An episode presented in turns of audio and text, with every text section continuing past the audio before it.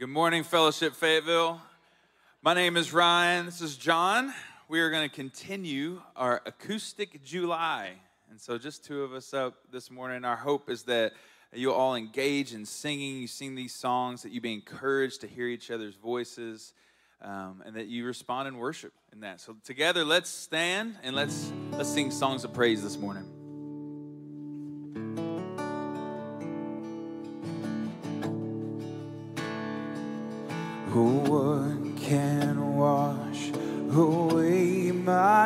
Sin?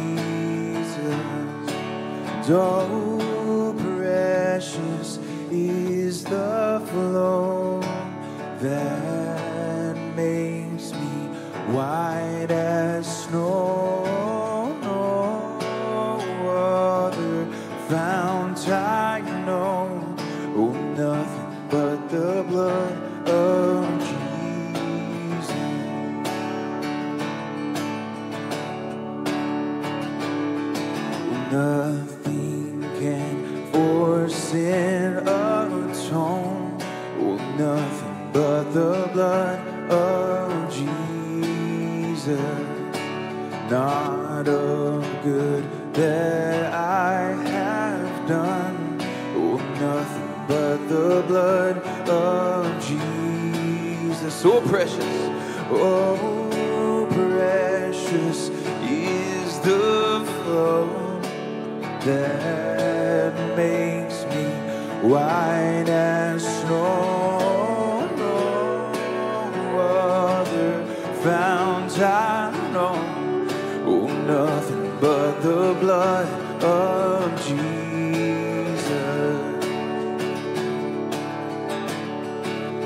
Oh, the blood of Jesus is enough for me. Oh, the blood of Jesus is enough. See it again, church. Oh, the blood. Oh, the blood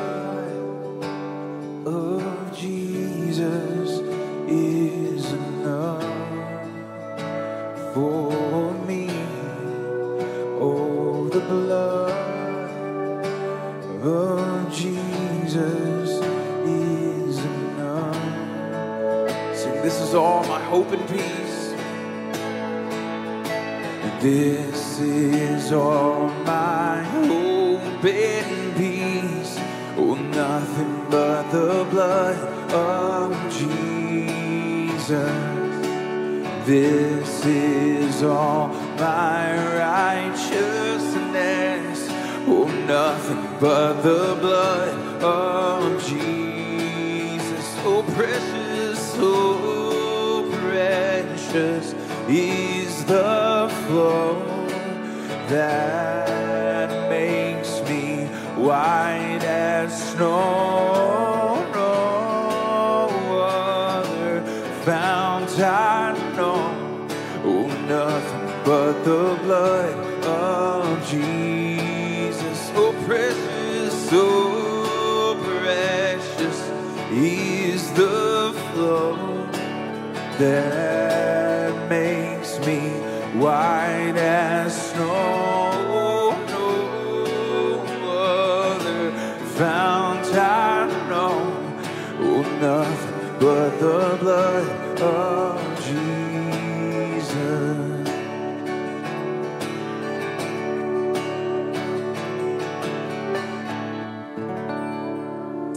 Amen. Church, you can have a seat. Well, hey, fellowship. So great to see y'all all here this morning. My name's Michael. I serve on the community team here. I want to ask everybody in here go ahead and take out your phone. Go ahead and pull it out. I know it feels weird to take your phone out in church, and you're thinking, well, he's just going to tell us to silence it. No, I know you know that you're already supposed to silence your phone. I'm actually about to hit you with a whole bunch of QR codes. And one of them may be something that you want to hit with your phone and it'll be gone before you get it out. So get your phone out, open the camera app. Here we go. Welcome. We're so glad you're here. I especially want to welcome those of you who are visiting with us, maybe for the first time, or maybe you've been here a few times, but you're still just kind of checking us out. You can hit that QR code on the screen with your phone. Give us a little info. We'd love to follow up with you. You can also drop by the community booth. I'll be out there between services. I'd love to just meet you, maybe answer any questions you have about fellowship. Well, you're joining us at a great time because we are gearing up for all the different ministry opportunities we're going to have around here this fall. And the best way to stay in the know about all of that is to subscribe to our newsletter. Every week there's an email that goes out and it recaps what we talk about on Sunday. But it also lets you know what's ongoing and what's coming up. So if, you're not a subscriber, hit that QR code, put your email address in there. That's a great way to stay caught up. The main thing I want you to know about, of course, is community groups. Community groups will be launching in September.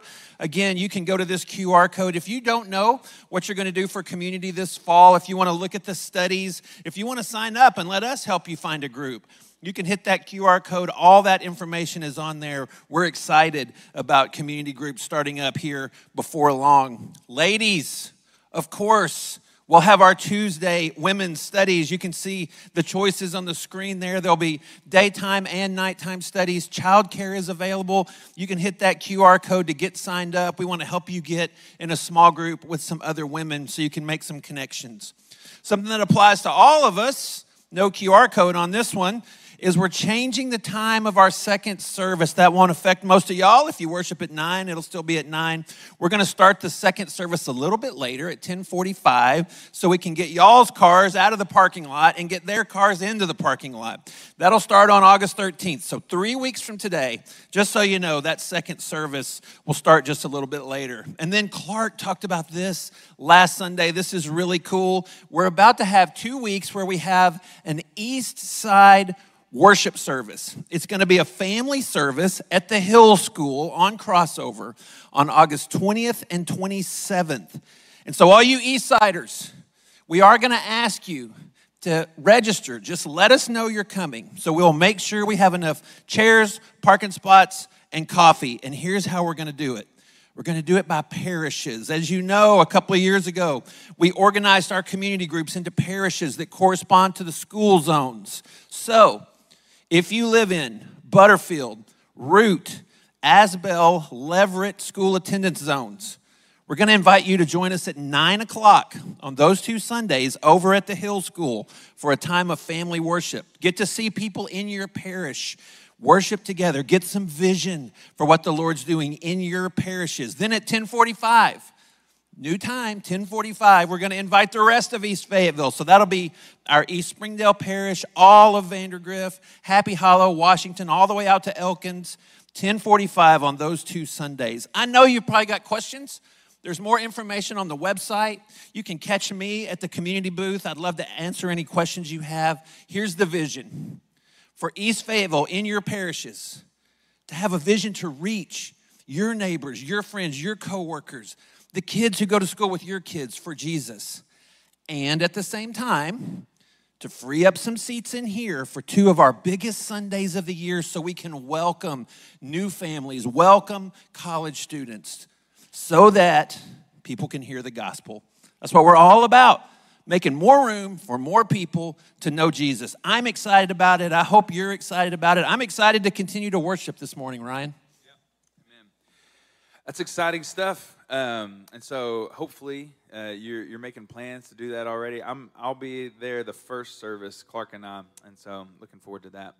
Hey, uh, this morning, I want to kind of start us out with, with something that is we don't normally do here. I grew up at Southern Baptist Church, and almost every week we had what was called a special, okay? Raise your hands if you if you grew up in churches with specials. Okay, okay, some of you. I promise that's not what this is, but it's going to be as close as we get to a special. Um, it's going to be more of a, a, a sing over. Um, I think that uh, this song this song has really blessed me the past couple of weeks. I think it's going to set up our teaching um, pretty well. So here in just a little bit, um, Garland's going to teach us about what it what it means to follow Jesus. We've been learning about it um, this whole year, really, Um, but we're going to dig more into it. We're going to see what it looks like, what it means that we give up. And, and I find myself asking the question what is, why do we even want to follow Jesus? What about Jesus, what about Yahweh is attractive? What pushes us to follow him? And so I think it's a lot of the characteristics of Christ uh, that push us to, to following him. It's his goodness, it's his faithfulness to us, it's his kindness. And so this song is about one of those things. It's about his kindness. And so I hope it ministers to you. This might be, it's not a corporate worship song. I wouldn't consider it a corporate worship song, which is why I'm kind of leaning into this idea of more of a special. Um, so we might this might be the only time that we sing it, um, but I but I do think that um, it's going to be helpful for a lot of us. And so let's sing it.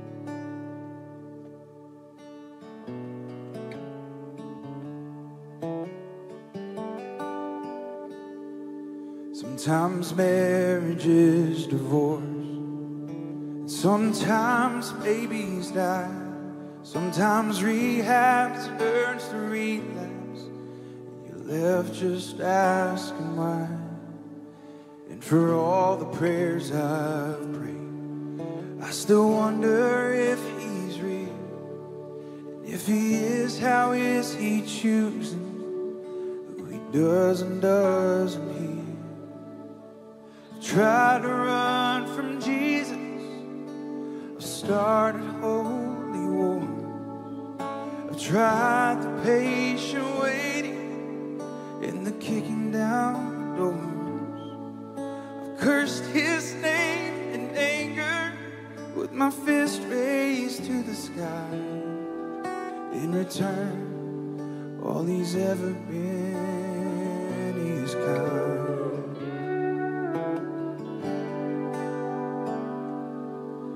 I've burned my share of bridges, learned to tuck my tail and run. Watch the wreckage in the rear from all the crooked things I've done.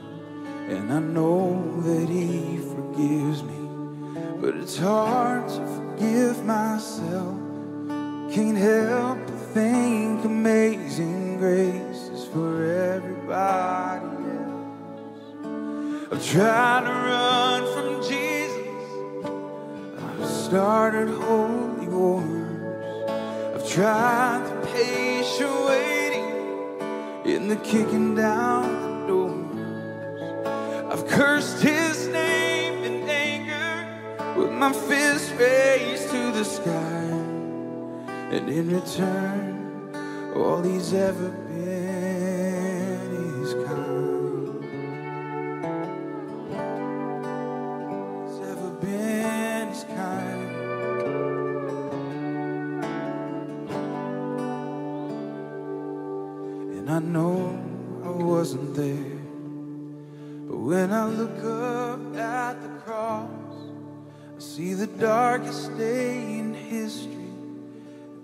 that's what kindness calls. I tried to run from Jesus. I started holy wars. I've tried the patient waiting in the kicking down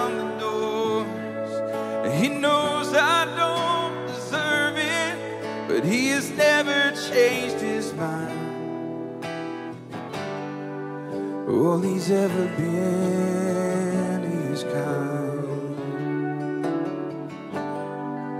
All he's ever been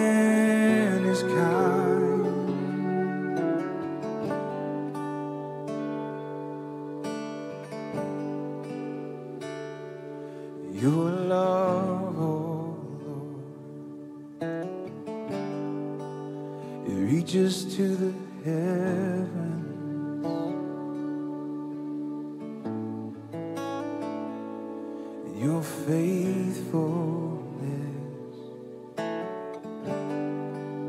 stretches to the sky.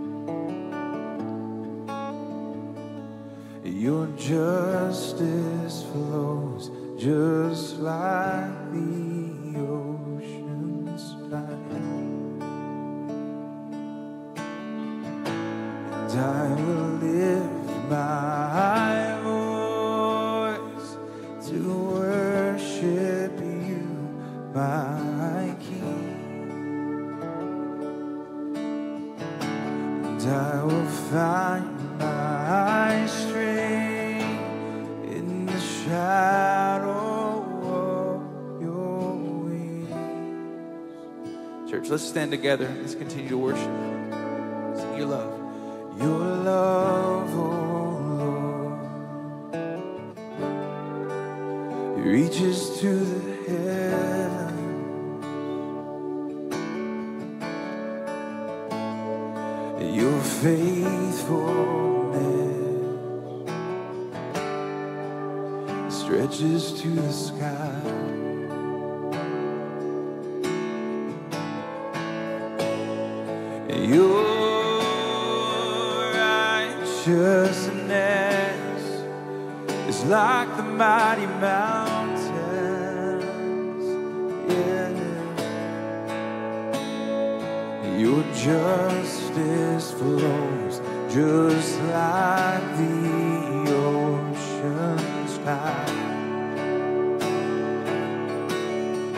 And I will lift my voice to worship you, my King. And I will find my strength in the shadow of your.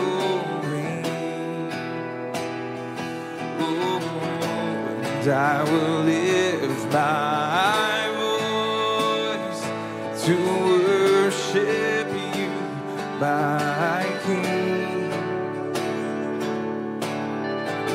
And I will find my strength in the shadow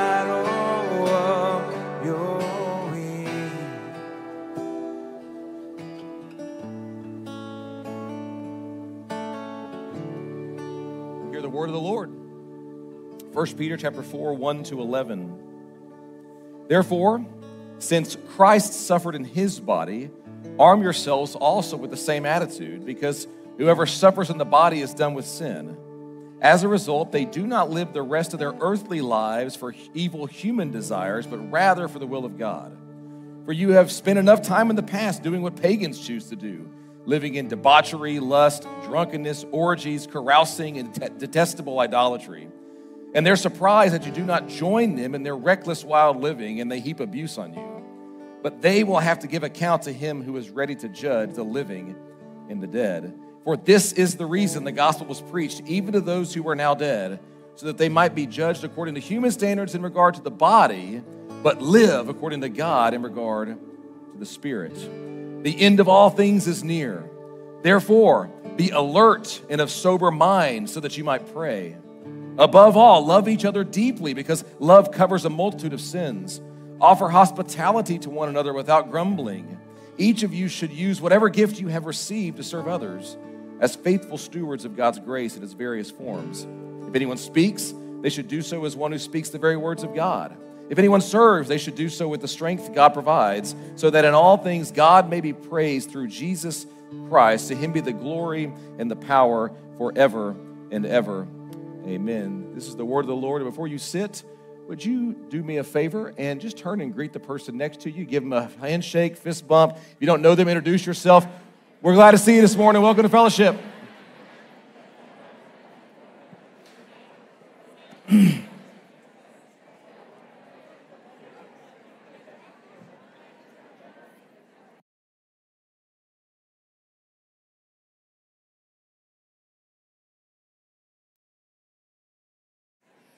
Some of you were sitting awful fast there. Get, let's get this over with. yeah, some of you were ready for that to be done.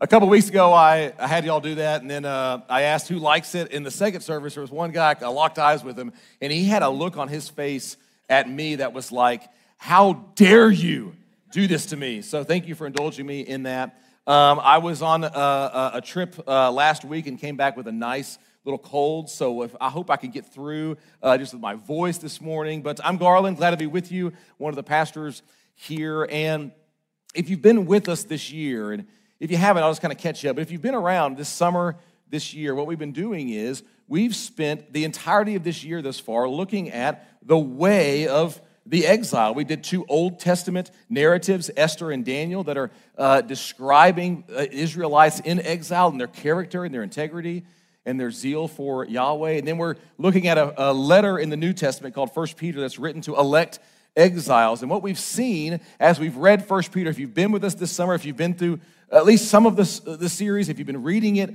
along, is Peter is assuming that his audience is going to look different. He is assuming that they're going to adopt the way of Jesus in such a way that they're going to both be outrageous to the culture around them and also incredibly compelling and attractive. It's like assumed in the letter over and over and over again. He'll be saying things like this Man, they're surprised, even in our passage this morning, they're surprised the people around you that you don't join in with them in their reckless and wild living. In fact, they're so surprised and you're so different, they now are heaping abuse on you. All over the letter, the very first pages of the letter, he says, You're gonna be obedient children. So don't conform to the evil desires you used to live in, but instead be holy.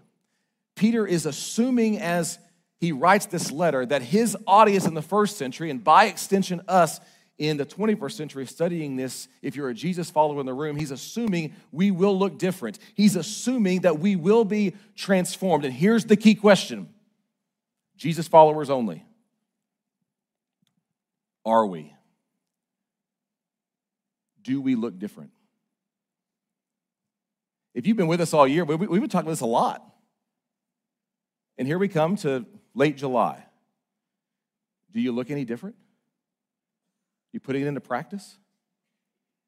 Like it's easy for me to come into this room and to nod along with the passage being taught and to sing the songs and to, to maybe even feel inspired and go, man, I, I, that's right. I need to do that or I need to stop doing that. I need to change this or change that. Yes, I see it.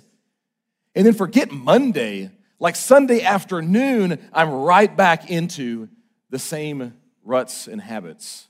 What about you? Like, why is it so difficult for us to really see genuine, lasting change in our lives? If you've been a Jesus follower for a long time or even for a short time, why is that? Maybe you found yourself saying, I want to bring in some good practices to my life. Maybe even just some simple things like I'm going to get up earlier, I'm going to I want to read more, I'm going to work out more. Maybe you've said I'm going to avoid some bad practices or some bad habits. I'm gonna, I wanna drink less or I'm gonna be on my screen less. Maybe they've even been spiritual practices. I wanna be a person that prays every day or reads my Bible every day. We're gonna make church a priority. We're gonna make community group a priority. And yet, it's so difficult when we get down to the nitty gritty of life to find ourselves actually looking different. I'll speak for myself. Let me give you three. Three things as we've gone through this series all year, the Holy Spirit has been impressing upon my heart and my mind and convicting me of, and yet I found it very difficult for me to make any kind of lasting change. The first is this I know that the, the Bible says, the New Testament says, my body is a temple. And I know that the diet that I eat and drink and all of that should reflect that. And yet, zebra cakes like, now here's the some of you are like, zebra cakes? How bad could it? How, this guy's really out of hand. Um, I mean, I love zebra cakes. I know when they're in the house and when they're not in the house, okay? Um, and I know that my body is supposed to be a temple. And I really know intellectually it's good for me to change the way that I eat. And I found it so difficult. Second one, getting a little more, a little more spiritual, we might say. I desperately want to be a person marked by prayer. I'm a pastor after all. I want that to mark my life. And yet, all year, I've been trying to implement a deep and abiding prayer life. And I get so distracted. I probably like most, I might be the worst prayer in this room. Third one, I really want to be attuned to my wife and my kids when I get home.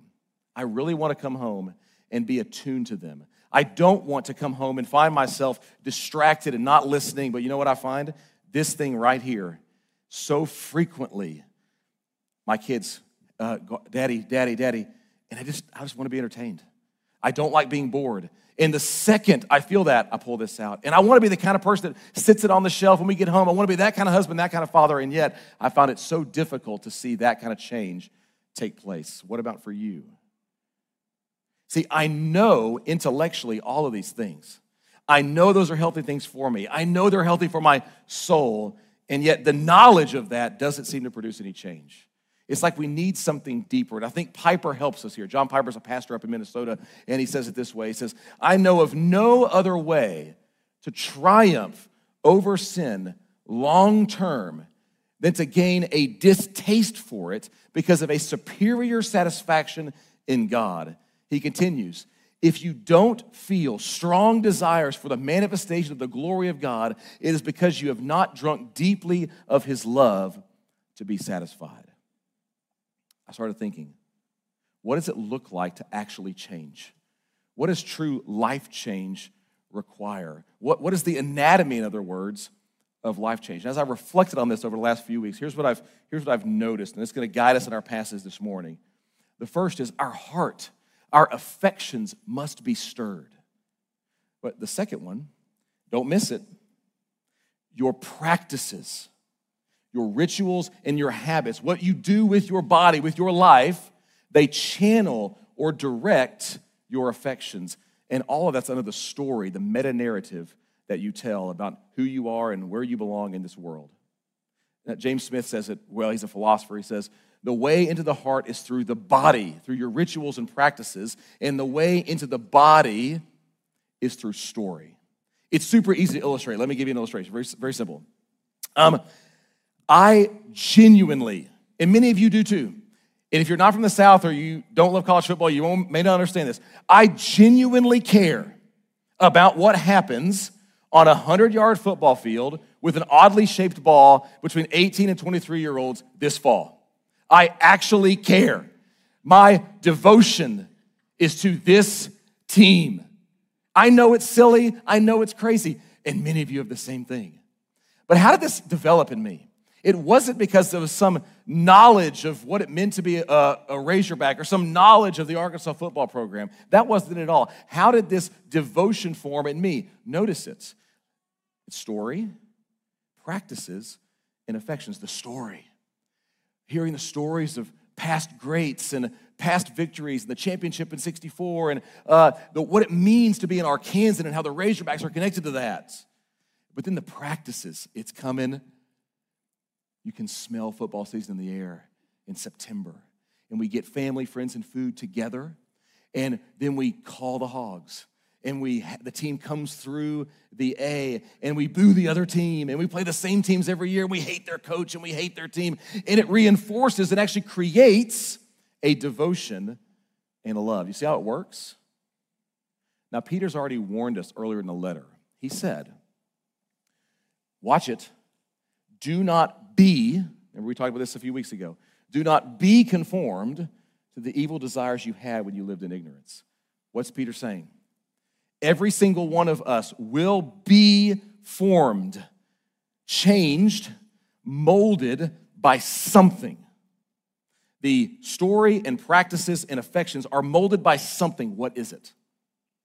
See, in the Roman world, there was the story of the greatness of Rome, the Caesar the gods of Rome, their victory and salvation and peace they bring. Sure, it's on the back of crosses and swords, but they bring victory. And it was channeled by practices. You had to honor the Caesar at temples. You had uh, statues of Caesar. There was art about Caesar. You had the, the, the Roman pantheon of gods that you had to honor. It was part of your everyday ritual that genuinely created a devotion for the greatness of Rome. That same thing can happen with our modern world with the greatness of America and American nationalism. It can be the same on both the capitalist side or the socialist side. The right side of the aisle, the left side of the aisle, it's all the same. By the way, hear me. If the story you hear is coming from Fox News or MSNBC or TikTok or YouTube. and It is the story that you're embodying, the story you're embracing, and then your practices are reinforcing that with three, four, five hours of this sort of habit every day. I go to bed with this. It's going to create a devotion to that particular thing on both sides.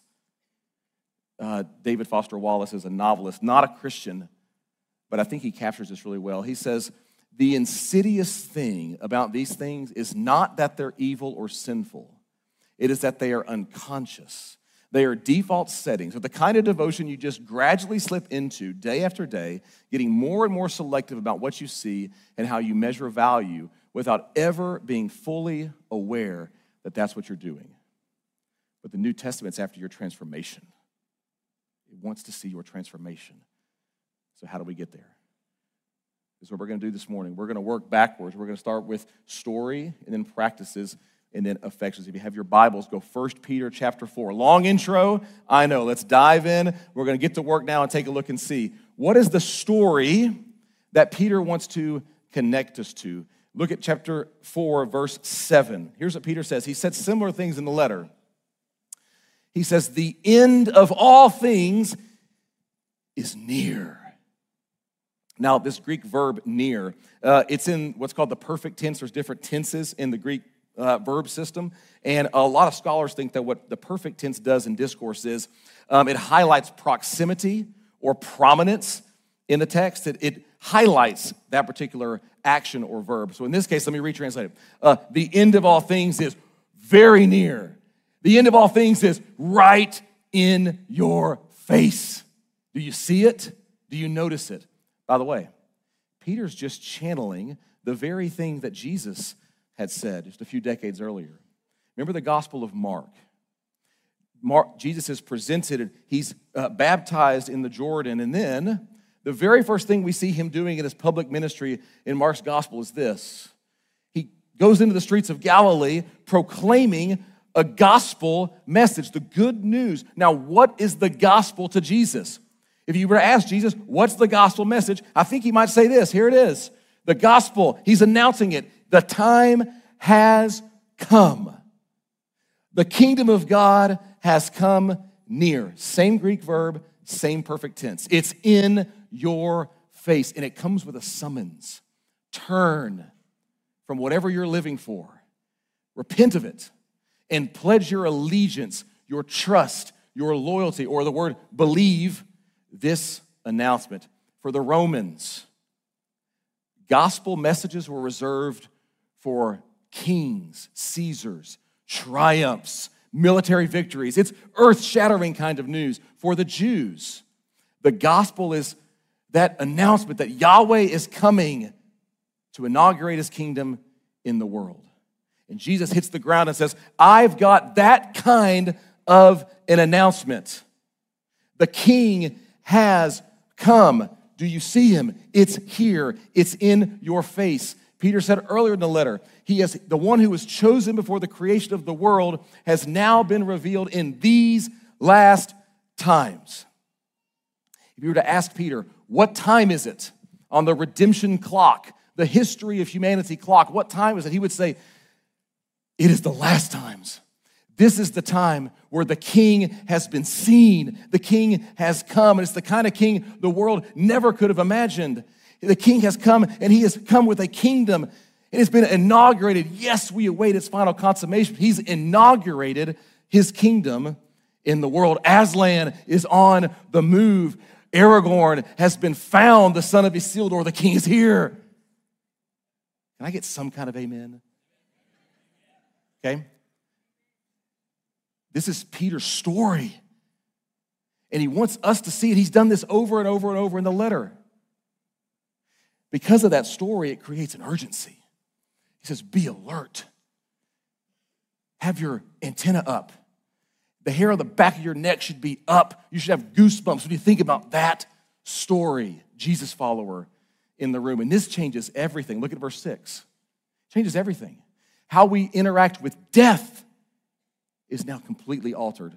Verse 6. He says, For this is the reason the gospel was preached, even to those who are now dead so that they might be judged according to human standards in regard to the body, but live according to God in regard to the Spirit. A lot of debate on this verse. If you want to dive into it on sermon notes this week, we spent some time giving some of the different views. So you can go check sermon notes out this week. But I think maybe the best way to understand it is this the gospel message has come, and people have received it. And upon receiving it, they were maligned by their culture around them. They were judged according to the human standards around them. And some of those who heard that news have since passed away. And Peter knows this. So while they were judged according to the community around them, he says, No, no, no. But according to God, they live. Do you see what this does for Peter's confidence? Hear it? Even death, even death, even suffering, it's lost its sting. He says, That's the story that you're a part of. Verse 5 this even changes how we respond to those, how we interact with those who would malign us. He says, They will give an account to him who is ready to judge the living and the dead. The king has been inaugurated. He will settle all accounts. Justice will prevail. Trust it. Do you know what time it is? Do you know what time it is? Do you live with this kind of an urgency? New Testament scholar N.T. Wright just says it in a real short, pithy way, so hear it.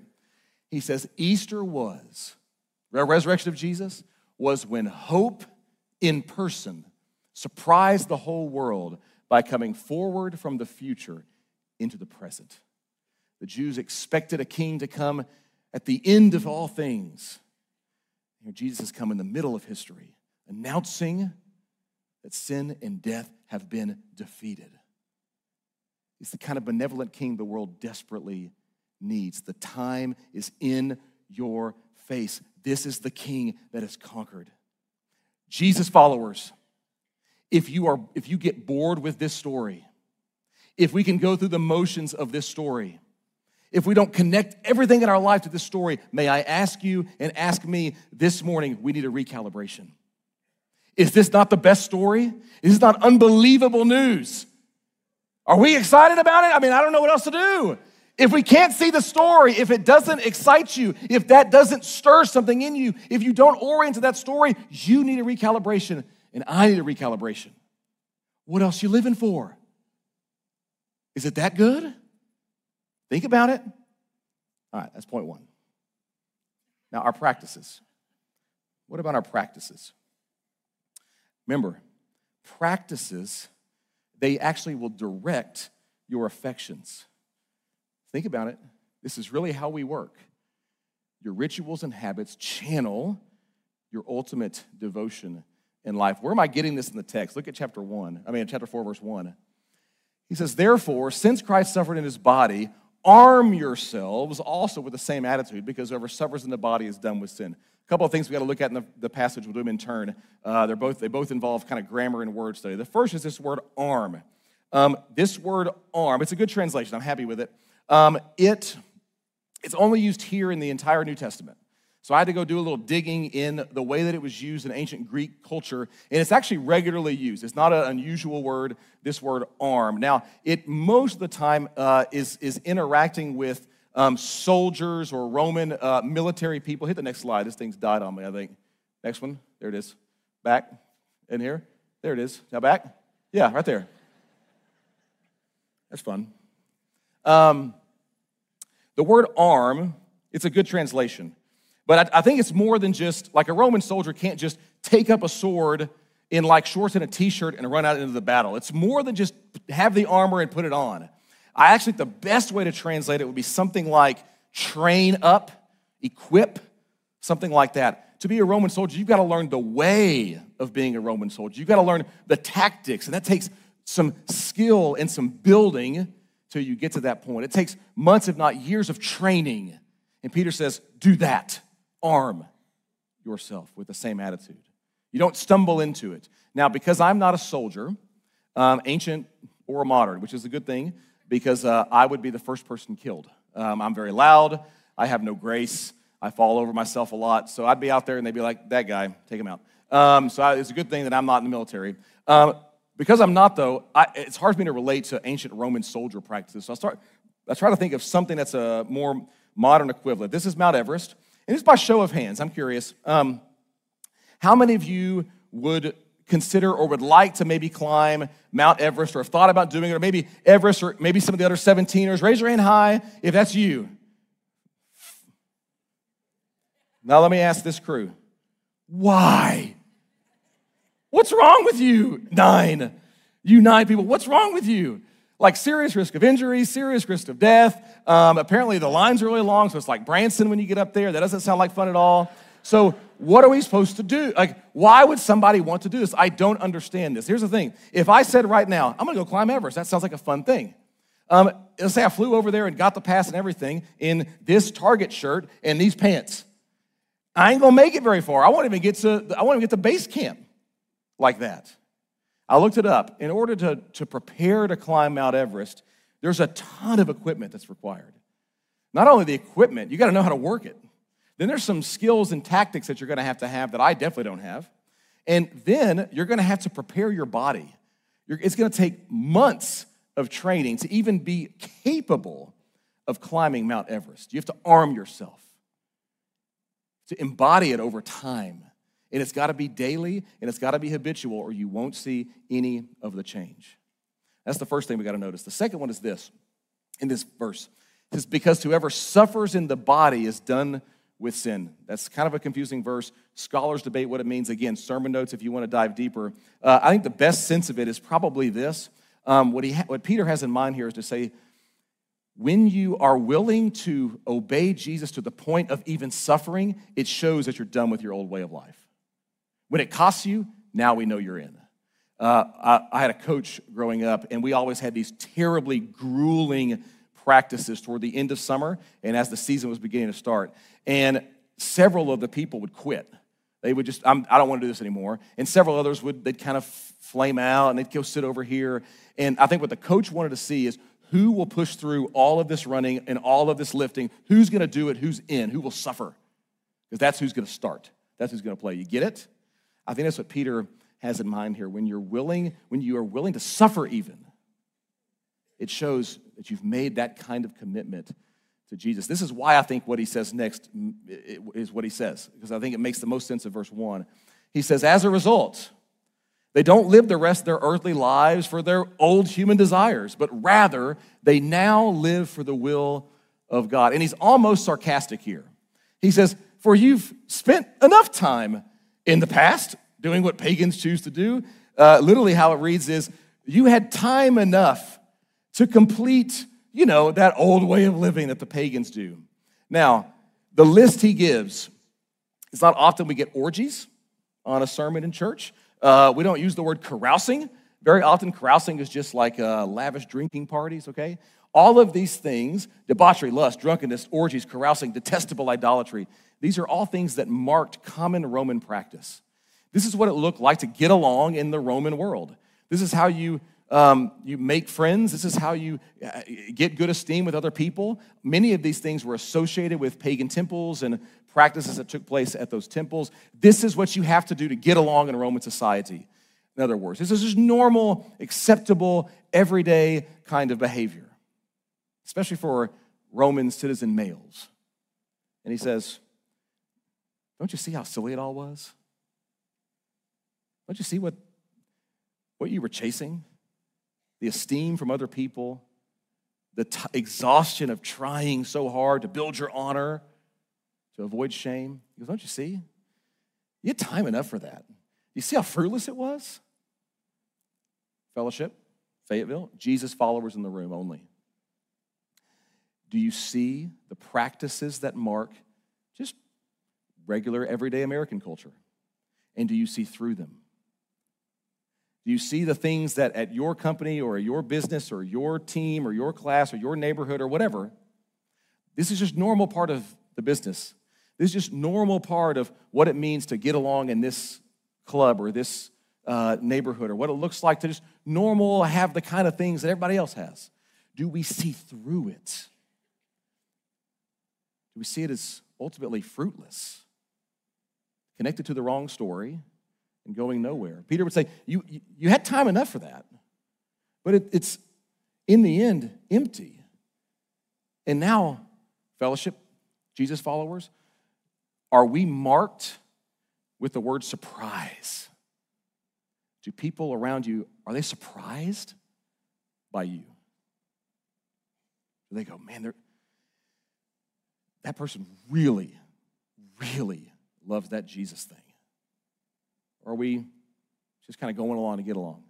Again, Piper, he said, if you don't feel strong desires for the manifestation of the glory of God, it is because you've not drunk deeply of his love to be satisfied. And he continues, it is because you have nibbled so long at the table of the world. Your soul is stuffed with small things, and there's no room for the great. Peter's not after a wet blanket for your fun in life. He's not trying to be your buzzkill. He's saying, stop nibbling at small things and come partake in the great. Do you, do you see it? Does this mark you? Now, it's not just what we avoid. He also will tell us some things to adopt, some things to appropriate. Here they are. The end of all things is near. Therefore, says, be alert and of sober mind, have urgency about you. We talked about this uh, several weeks ago. Have an urgency about your life, have an urgency about the story that you find yourself in. Love each other deeply, constantly. Offer hospitality without grumbling. Now, two and three, I think we see those and go, yes, be nice. We're Southerners. Be nice. That's, we all get that. But this has bite to it in the ancient world. To say, love one another when you've got slave, free, Jew, Gentile, all in the room, different honor, shame, kind of caste system in the Roman culture. To say, love each other deeply, that's got teeth. For a Roman male citizen who now follows Jesus to stoop to sit at the same table as a slave he says, No, you do that. That's how you love each other. When it says offer hospitality, it doesn't just mean open your home, although that's true. It means more than that. When you offered hospitality to the gathered community, the people in the church, you were marked. Like when all the cars pull up in front of your house at community group, none of your neighbors bat an eye at that unless they block the driveway or something. Then, when all the people show up in your house, they went, Oh, that's where the Christians hang out. Now we know where they are. See the point? That's why he says, without grumbling, costly. And he says, whatever gifts you have, teaching or encouragement or helping people see complex things and make them simple, serving, whatever it is, he goes, use it all to serve other people. That's what it looks like. Embody these practices, put these things on. And elsewhere in Peter, he's talked about what it looks like to pray and what it looks like to study the Word of God. And so I'm just going to give you some help here. If you're a Jesus follower in the room, let me just, I'll say it more harsh than I want, then I'll give you some help. If you are a Jesus follower in the room and reading the Bible and prayer and fasting and coming together in community and coming together for church is not a regular part of your rhythm, we're not trying to force you into it, but you're not going to be able to embody a devotion for Jesus if your practices don't match. Does that make sense? It's impossible. Here are some resources for you. Rhythms is one that Fellowship wrote, uh, actually, and so you can go get that. It's free online. If you are, we have different generations I know in here, so I'll just work it down this way. If you're a boomer, Willard, written for you. If you are an Xer, Foster, Celebration of Discipline, have fun. Millennial, Comer, they're all the same book. They're all saying the same thing. Pick the one you want. If you've already read that one, then read this one or that one. If you, none of you have ever read Smith, here he is. You are what you love. It'd be a really great book for you to maybe to read before August hits. Let me just speak personally. Last Sunday we were on this vacation and I didn't get to come here. I didn't get to have church. And I'll just, just be really transparent. I found myself more susceptible to sin, both lust and anger, just kind of my, my frustration all this past week because I wasn't here with you, you last week. I didn't have the Bible taught.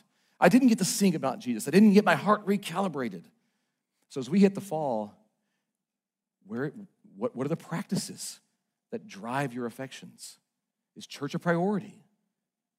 Is small group a priority? Is reading your Bible a priority? These, these aren't uh, dead ancient legalistic practices. This is what channels our affections. Now, here's the deal I would hate to end here. Here's why. If we ended here, my fear would be that you would hear this as a, little bit harsh for Garland, and it's a go do better. Go work it out. Be better. Now, we need to all look at the mirror. But that's not how I want you to, that's not how I want to leave you here. Our affections must be stirred. Notice our entire passage began with a therefore. Therefore. For me, that's a transition word. In my Bible, I double underline transition words. Therefore. Can I just say this to you? Hear me? Jesus followers and non Jesus followers. The Christian commands always follow a therefore. It's not do this, obey this, follow these rules, therefore God will love you. Here's the rules, do it well, therefore we welcome you to church. And if you've heard that message for most of your life, if you grew up with that message, that ain't it. It's always because of what Jesus has done. Therefore, you see the difference? Everything we've been talking about has been on the backs of a therefore. Therefore, since Christ suffered, it's connecting us back to last week. In fact, Peter does this so often, it's almost as if every command he gives in this letter is rooted to a therefore. What did we see last week? If you weren't here, let me remind you. Because Christ also suffered once on behalf of sin. By the way, the one in the right before God for the ones who were not in the right. Here's what he means because of our selfishness, brokenness, relationships that we've hurt, things that we've done to other people, things that we've thought, ways that we've betrayed people, we've infected this world with all sorts of brokenness. And it doesn't take much proof to show that to anyone in this room, whether you're a Jesus follower or not. But Jesus has come. The righteous for the unrighteous, in order that he might take that brokenness on himself and cleanse humanity from its brokenness, cleanse humanity from its filth, that filth applied to him on the cross that we might walk in newness and holiness. Do you see it? He was marginalized so that we could be brought back to God. He was dishonored so you and I could be honored. This is where our affection has to begin. He says, He was put to death in the body, but made alive in the spirit. And after being made alive, he now, the proclamation goes out that our King has come, and he now rules and reigns. When it says he sits at the right hand of the Father, what that means is he doesn't, he didn't leave us, but now he rules this world as the true king, the kind of king the world desperately needs, who dies on behalf of his people, who serves his people, who washes their feet. Do you see this king? How do we change? As we go into the fall, story, practices, and affections. I'm going to give you a question today. Here it is. Led by the Spirit, having heard the word taught today, this week I will do blank. What does that look like for you? And then next week, when we come back, if you said whatever that blank was today and we didn't, maybe we should reteach this again and again and again and again. See how it works? We're not passive agents in this. Jesus means for us to follow him. Let me give you a couple that did this uh, here in our own family of faith. Um, this is uh, Justin and Laura Ray, and they were in one of our small groups a few uh, uh last fall, and uh, they did the ruthless elimination of hurry. And Justin sent me his journal, kind of journal entry after that season. Here's what he said: He says, "I have no one to blame but myself.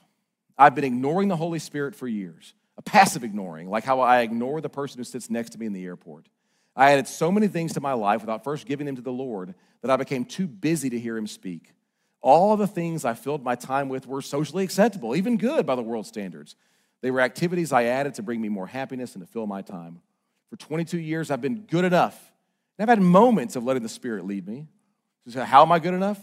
Well, I was giving the Lord just enough of my life to stay in line or, you know, ahead of the average Christian. Just enough of my time, just enough of my finance, just enough of my character, just enough of my talents. Isn't that right? He says, wrong. The Lord wants to transform me. What about you? This week? What does that look like for you? I don't want to leave you with an action step. Earlier, I asked you, why would anyone climb Everest? Why? I think it's pretty simple it's the view. People that have done it say it's unbelievable. There's nothing like it. It's a view like any other. It's mesmerizing, it's captivating, it's brilliant. The view. So, followers of Jesus in the room this morning, can I ask us to get our eyes up on the view? Here's how we close. I love this quote from Lewis. If you've been around here, you've probably heard me use it before. He says, It would seem that our Lord finds our desires not too strong, but too weak. We are half hearted creatures fooling about with drink and sex and ambition when infinite joy is offered us, like an ignorant child who wants to go on making mud pies in a slum because he cannot imagine what is meant by the offer of a holiday at sea. We are far too easily pleased. Can we get our eyes up this morning? Jesus gave us a ritual, He gave us a practice to remember His body and His blood, broken for us and poured out for us. So we're going to pass communion this morning. If you are not a Jesus follower in the room, just pass it on by. It's just bread and juice. But for us, it's a way to remember Him. Hold those elements, and in a little bit, we'll do our confession, and assurance of pardon, and we'll take it together. Let's get our eyes up this morning to see our King. Story, and our hearts might be stirred to see Him. Jesus, we pray as our King to you. Father, thank you for sending your Son on behalf of sin, the righteous or the unrighteous, that you might bring us back to God, Jesus and you are the good king. You are the compelling vision for our life. Nothing else is close. So help our lives be reoriented to it, even the taking of this ancient practice this morning. Reorient, recalibrate our hearts to see your goodness and your grace. We pray in your name, Jesus, as our King. Amen.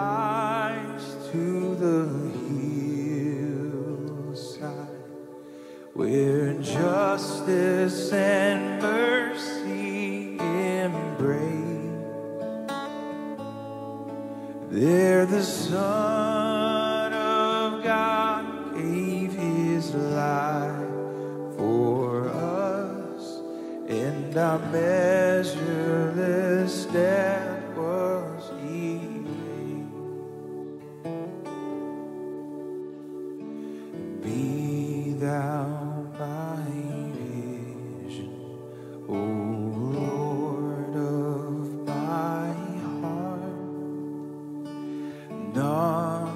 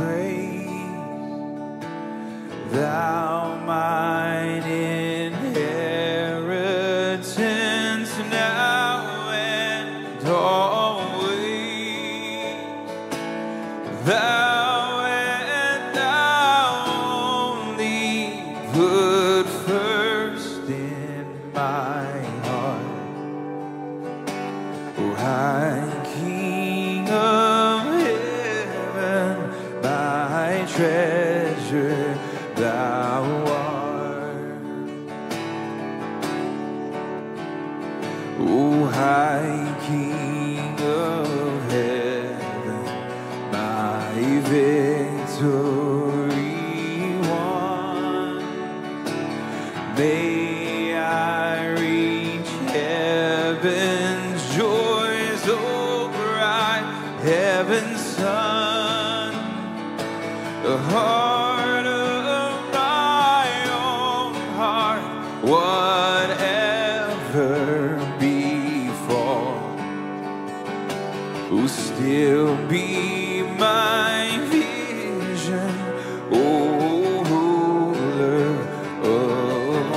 stand and sing, church.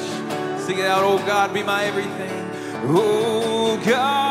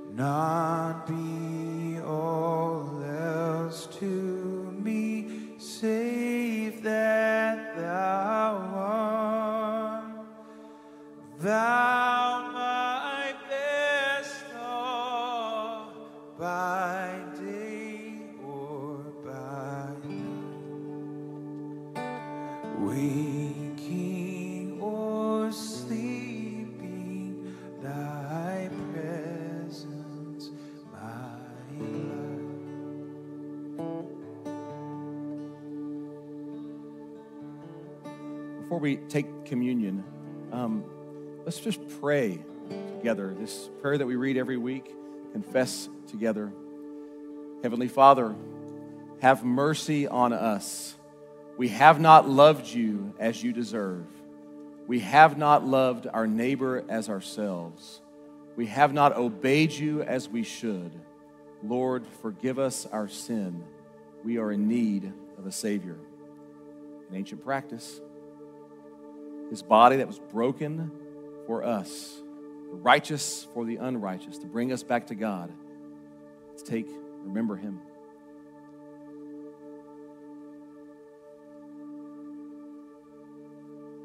And the juice, the wine. So this is the blood of the new covenant, which is poured out for many. Hear it for the forgiveness of sin. When you drink of it, remember me, he says. Church, let's take and remember. Now, we're not done. Remember, believe the good news, church. Jesus died for us. Jesus rose for us. Jesus intercedes for us. In Him, we are a new creation. In Him, we have forgiveness of sin. In Him, we have a Savior. To God be the glory forever and ever. Amen. Amen. We have the better story. Let's get our eyes, our vision on Him and Him alone. If you need prayer, right through those doors up the stairs, love to pray with you. Fellowship Fayetteville, we love you. See you next week.